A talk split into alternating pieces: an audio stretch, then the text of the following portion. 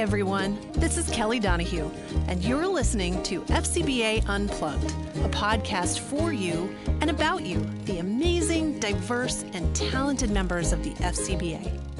On today's episode, I catch up with Dan Wagner, a partner at Davis Wright Tremaine and co chair of the FCBA's Pacific Northwest chapter.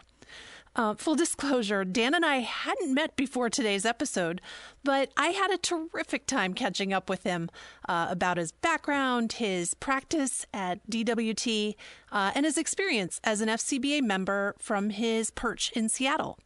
I really enjoyed getting to know Dan, and I know you will too. Dan Wagner, thanks so much for joining us on today's podcast. Welcome to FCBA Unplugged. Thanks, Kelly. I'm looking forward to it. And you are joining us from sunny Seattle? Actually, this evening it is sunny in Seattle for a change of pace. Uh, we had a lot of snow and rain earlier in the month, uh, but we're back to sun this evening at least. We've had a lot of fog in the morning, but the, the sun is breaking through by the end of the day. You know, I got to tell you that Seattle is one of my favorite places I've ever visited. Um, and I'm a little bit jealous right now because here in Washington, D.C., we've got that leftover sludgy snow on the ground where it's no longer fun. It's just kind of a gray mush. I actually lived in DC for a bit in, I think it's the early 90s. I haven't cross checked lately. And the climate in DC, plus too many lawyers and lobbyists, got me back to Seattle. So Seattle has always felt like home, even though I'm not from here originally. I was going to ask, where are you from originally and what drew you to Seattle then? I grew up in Connecticut. I uh, oh. went to college up in uh, Boston area. And oh, you can say it. You went to Tufts, which is I my alma mater as well. That's go Jumbos, right? Go Jumbos. There's a long story about Jumbo, but I don't think we need to get into it. And then I went to Maine for a couple of years, leading wilderness trips after college, thinking I was going to be the next Henry David Thoreau, but it didn't work out. That's so amazing. I went back to Connecticut for law school, and uh, out of that, I decided I would move to Seattle because it was a wonderful cross between the Maine woods and a real city. I've heard so many great things about Maine as well, like that there's some similarities between the, you know, kind of the Olympic Peninsula area and some of the wilds of Maine. When I first came here as a summer associate, and I also was a summer associate in DC, I thought it looked so much like Maine, except the mountains were a lot taller.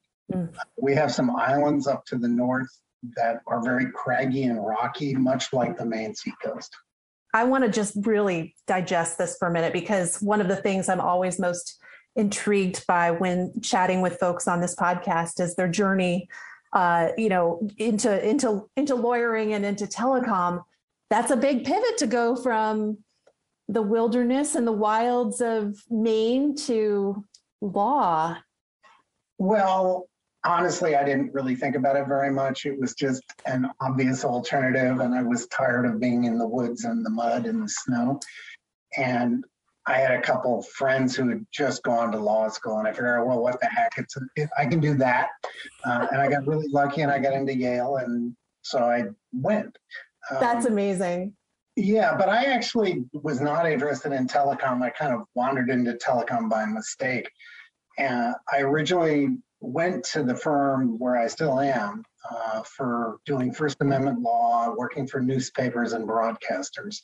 And that was really probably about the first third of my career, core of my career was focused on that. Mm. I happened to get into telecom in the mid 80s at the time of divestiture, just to date myself. Uh, so, and I got stuck in telecom, but I always kept my foot in media and kind of First Amendment issues generally, although occasionally intellectual property but uh, I have this kind of odd practice that is a hybrid mm-hmm. of technology, communications, and media law.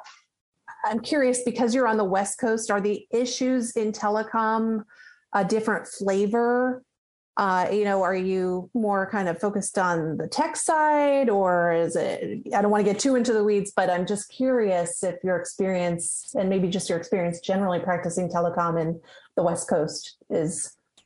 Well, in the 80s and the 90s, telecom meant state utility commissions, mm. and I hmm. did a lot of work for AT&T and its related companies fighting with the Bell companies in, in that era. Uh, today, telecom, if you're not in DC, usually means a combination of advisory and transactional work and maybe occasionally litigation work. But I got lucky and hooked up with Craig McCaw's companies at the time the wireless revolution was just starting, and I did a lot of work with them. And so I've stayed with wireless since then. Do you uh, do you go up to those craggy mountains in in the Seattle area and like check for your cell service and say, wait, there's no service. I need to find a client to. Actually, I would just as soon get away from cell phone service on occasional basis. Fair point. Fair point. Well, so I want to go back to the wilderness stuff and, and your love of Seattle because this is just really fascinating to me. Is there anything that you love to do, uh, you know, from an outdoorsy perspective in you know, right now? To, do you do this stuff for fun still? I used to camp. I still enjoy hiking. Uh, these days, I prefer to hike to a nice bed and breakfast as opposed to a tent. That is fair enough.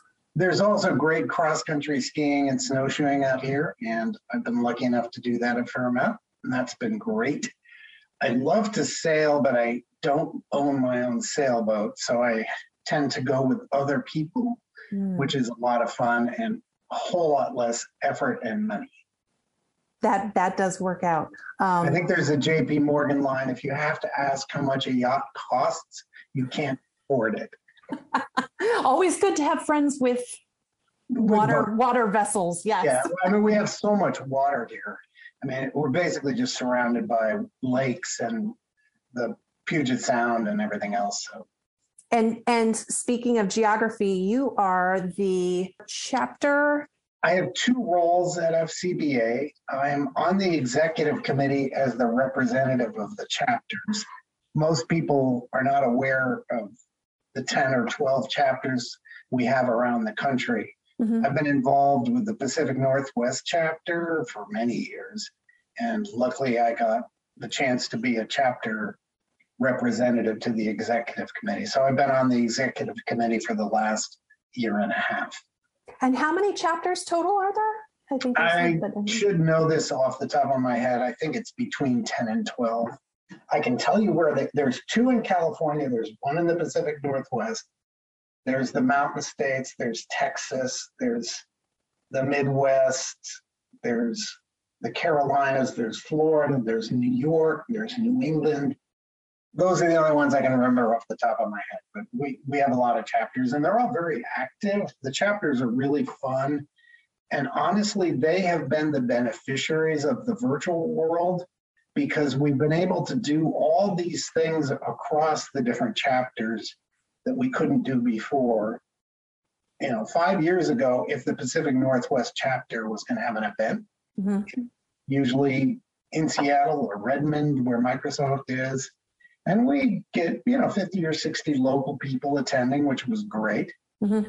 now we can do these events across the country we've done several of them in the past year and we've coordinated with other parts of FCBA to do them.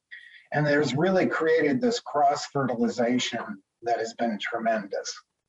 That is wonderful. Um, and i'm hearing that a lot that really that is one the the, the ability to kind of transcend the local geographies and uh, and have these opportunities.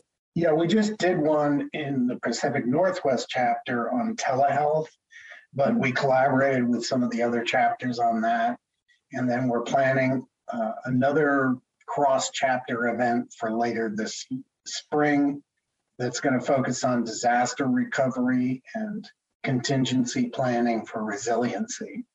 Have you seen or, or do you know if there's been an uptick in membership since the pandemic uh, in terms of the chapters and the outside the beltway I believe there has been some, not as much as we'd ideally like. Mm-hmm.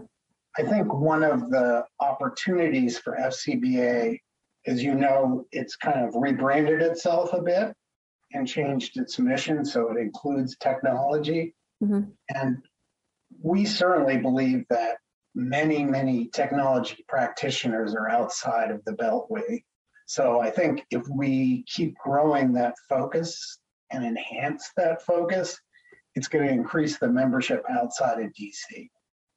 What's some ideas that have been generated in terms of like reaching beyond? Because I think people sometimes don't know what exists, right? So folks in the tech world might not know, might not yet have gotten wind of the FCBA or all the wonderful opportunities. Or there is there thinking on how to do a little bit of outreach or marketing? We've been working on it. I mean, part of it has been broadening the topics that we're addressing. Mm.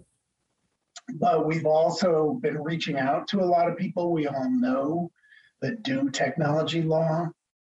Everyone needs to know what a fun bar this is. That's uh, you It's know, a very fun bar. It's a very fun bar. Speaking of fun, um, I know the FCBA uh, annual meeting is coming up in April, uh, April 1 through 3, I believe. or, and it's in person. Yes. Actually, we're working on making sure that can happen. I, I hope it does. Do you think uh, do you think folks from the Pacific Northwest region are going to make the trip out and get to meet all the least a- folks in person that have been on little screens for the last two years? I think a few of us will. Yes. Looking, I haven't been in many years, but I've been hoping I can get to this one. Great. Well, um, anything you want to share with the FCBA members? I know you are in the middle of a very busy workday. And Uh, I guess I would say that I think the kind of practice I've been lucky enough to have where I've seen the industries come together. So the technology, the communications, and the content industry have all become kind of one industry at this point. Mhm. And I think the opportunity to learn about each of those industries and what the legal issues are is very special. I really agree with that. And uh, Dan, I really appreciate you taking the time today. This has been a, just such a treat catching up with you and hearing more about your chapter and all the great things that are in store. And I hope uh, I hope this podcast, if nothing else, gets someone who's not yet a member of the uh, FCBA to to join the party because it certainly is one. That sounds great. I'm, I'm looking forward to eventually hearing the podcast and meeting you uh, when we both go to the big FCBA conference. You've got yourself a deal. All right, you take care, Dan. Thanks so much. Bye bye. Bye bye. Thanks again for tuning in to today's FCBA podcast. If you enjoyed it, please take a minute to subscribe and, of course, feel free to spread the word. If you have a story or a talent you'd like to share, give me a call or shoot me an email and we'll get you on the show. Until then, don't forget to take a little time to get unplugged.